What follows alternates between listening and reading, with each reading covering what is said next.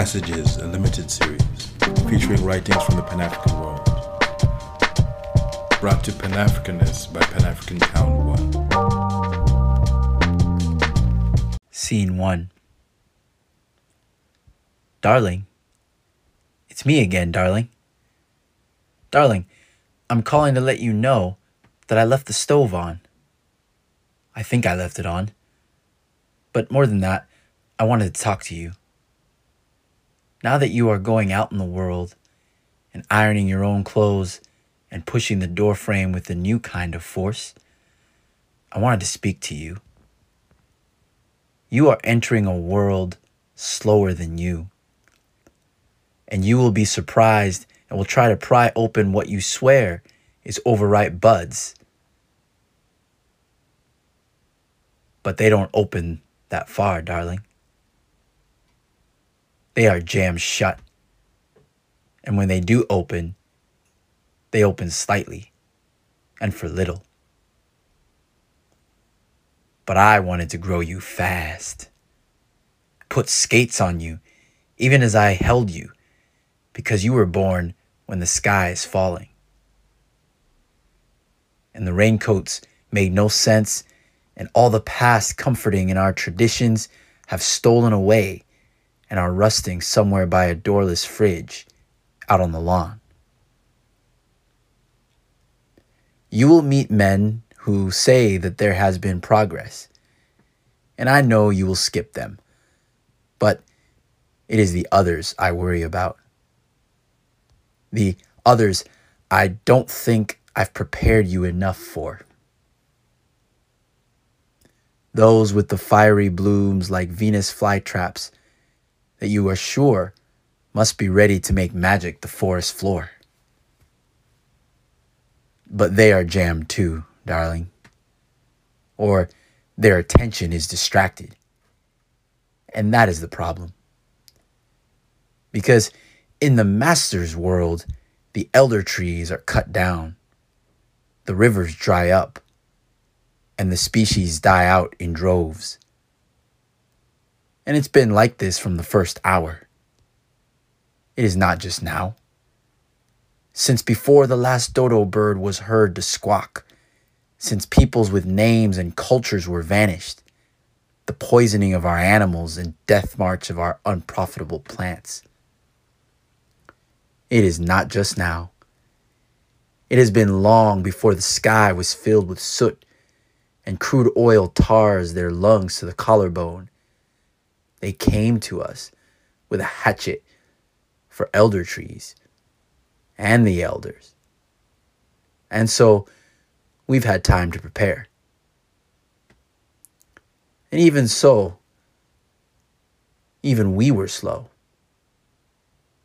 And everyone here is still slow. That is why I birthed you with runners. Darling, I don't have much to say, but run. Run at them. There's no more protests, no more talking. Who did we think we were talking to? To achieve what? They clogged their ears and mouthed our words back to us. And we waited. We stood there, waiting. Run. And the good of them will tell you to wait for it revolution is coming. That the classes will awake from their sleeping beauty and leap at them and flood the offices with sewage. But that is awaiting, darling. Awaiting all the same. And we are not the same as them. We cannot wait in the fields, sharecropping, because the riders come for us not them. They say we are together, but the riders, they come for us, not them. Learn how to eat lychee on the go. Keep the stars in blur. We will be fighting over ashes in the end because of all our former waiting. But I want you to claim your ash this time. Have a stake in it. It is not so much what there is left to gather in the basket, but that you can wield it over their head. Darling, I don't want you to leave my hearth and go mingle with the positive people. I know you must rebel, and I cannot tilt your uprising in any direction, but there are infinite ways. If you must uprise, from my arms push towards a beautiful place. Dye your hair, follow the fashion, but don't be for freedom like them. Be free like in the way that is free. Darling, we're not on what they're on. Walking in the city, all camouflaged with the hills. Break. Wait, there's another line. Scene 2. She said she wanted to see them walk the plank for fun. I said they would never let us in the good society with them type of views. She said, We are the good society. Nevertheless, said I, we don't have two strings to tie together. What power can we ever wield? She said, That is why they must hurry up. And she went to carry out another plank to continue building the ocean liner with her hands. It is true, darling. Even me. I have no interest in waiting for them to rebuild their forces with crossed fingers, hoping they won't do this time what they have done consistently and everywhere. No, darling, there is no justice I want, not even peace with them. No negotiations and strenuous talk. There is not any time for a just war. I too would be happy to see them walk the plank. Run the middle passage over with another color. Build new plagues with our own hands. Help do what we can to send wasps in their kitchen and spiders under their pillow. I don't know what my mother prayed for, what my grandfather on my mother's side prayed for, but for me, it is for them to be locked in on the inside of refrigerators, and for their small gods to escalate down from the heaven and chain drag them to the junkyard. If I pray, darling, I pray for these things hard and ensure that works push my prayers into existence. Let them say, Woe is me in the common way, and clutch their gallstones. Let there come an army from Lalibela and Angola, to which they must scare off with woe is you and shout at their God, who will not listen, because he was on the stoop of his heaven, plaiting his daughter's hair with bubbles and watching what was going on. When they rise from, if I die, my soul to take, and find God with a branded back crusted foot and locks down to the Kilimanjaro top, saying to them, Walk the plank. Scene 3 Oliver incense is from Darajani Market. Her chewing sticks were purchased in Tobago. She said her wingspan stretched over the Atlantic and then again over the African Ocean, but that she traveled in disused shopping carts. I told her I need a job. I was polishing my CV and removing the sorrel stains and all the typos so that I could catch a piece of a mortgage before societal collapse. And I would build her more than a shopping cart, but a jet ski for overland. And she kept on about her wingspan, obsessed over it. said she had no bang, so she rose a ram's horn from a project balcony and made it Mount Meru. And she waited for the collapse of the society of our pension. She waited for the melting away of the buses and self checkout lines and wine I poured for her and promised weekend in Lyon. We would divorce if she did not step down from the edge of balconies and stop disturbing the peace, I said. If she didn't know, like everyone knows, you must draw them down from the inside, infect the intestines of the society until their traps billows onto the ground like bed sheets. And I told her that I wouldn't have her call me a liar. We would be divorcing that very night. She said nothing, your mother. She jumped from the ledge of the balcony and glided with a contraption with a wingspan of coconut husks. That was your mother. That absentee. That madness.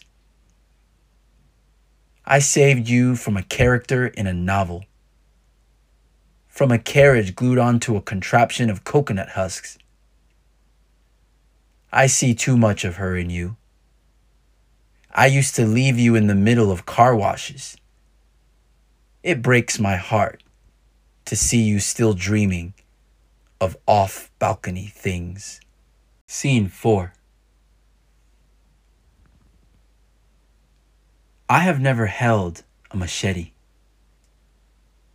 I assume its weight is heavy, and the handle is leathery and wrapped in white thread. And that would be the hilt.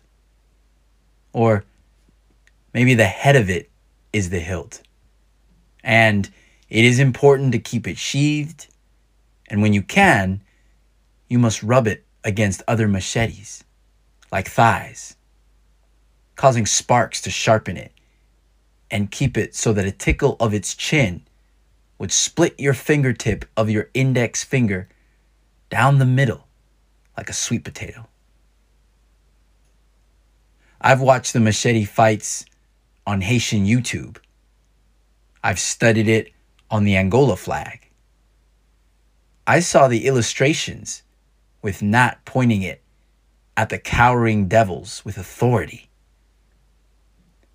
But in this city, there are no cane fields, and ordering one off of Amazon would cause suspicion. But the settlers don't carry sjamboks or kibokos. The masters don't carry horsewhips. So a modern man does not need to know the feel of a machete.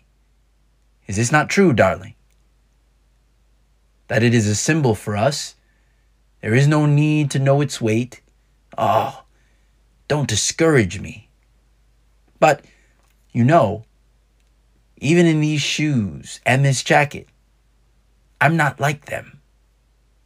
Well, let it be enough. The mind movies I see have scenes of catching them out of earshot from the patrol, in the shadows of their closet, not of protests. In the poems I write, there is a pit that they all drop in. And these are love poems.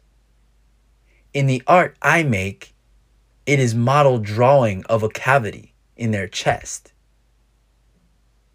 In a scholarship I do, the peer reviewers are calling the police. I am not like them. You know that. I am also off the balcony, but I am not your mother. All my documentaries catch the police. All my algorithms get them visited by street gangsters. Well, how can you say I'm anything like them? Because I have not swung a machete? Because I've only saw them on social media. We have so many young boys and girls now who will never know machetes, who push iron cars down hills or play handheld soccer. Nobody uses poison arrows in a time of nuclear war. Oh, baby, what are you doing with that machete? In the sun, now in the moon, shining it in the sun, now in the moon. You think this Dodoma? You think this is Soufriere? You think there are Seminoles? We don't have access to the space under that master's bed. They have digital gates and machines that scan your pupils. It is not that I do not swing machetes, it is that the swinging must be digitized. The land is made of binary numbers, and so should we be. I feel you don't respect me and think that I am lying, darling. Maybe my time is done. Maybe I fell down a future that is in the back of their pickups. But you will go nowhere with romance. Sneak into their pickups. Skip stones across their zeros and ones. Your mother is a soucouyant by now. She watches over you. Build your own machine or pour white rum over their circuit boards. That is my advice. But my time is done. But it is full time that the oceans ran black and the mountains black, and night was a suspended thing over the land. You mustn't think that I was like them. Crash the waves in however you will, but I wish you would call me back. That concludes this episode of Passages, brought to Pan Africanists by Pan African Town 1. Follow us on Twitter, the Organization for Pan African Reality at ORGPA Reality. Music composed by Mobley at mobleyho.com. See you next time.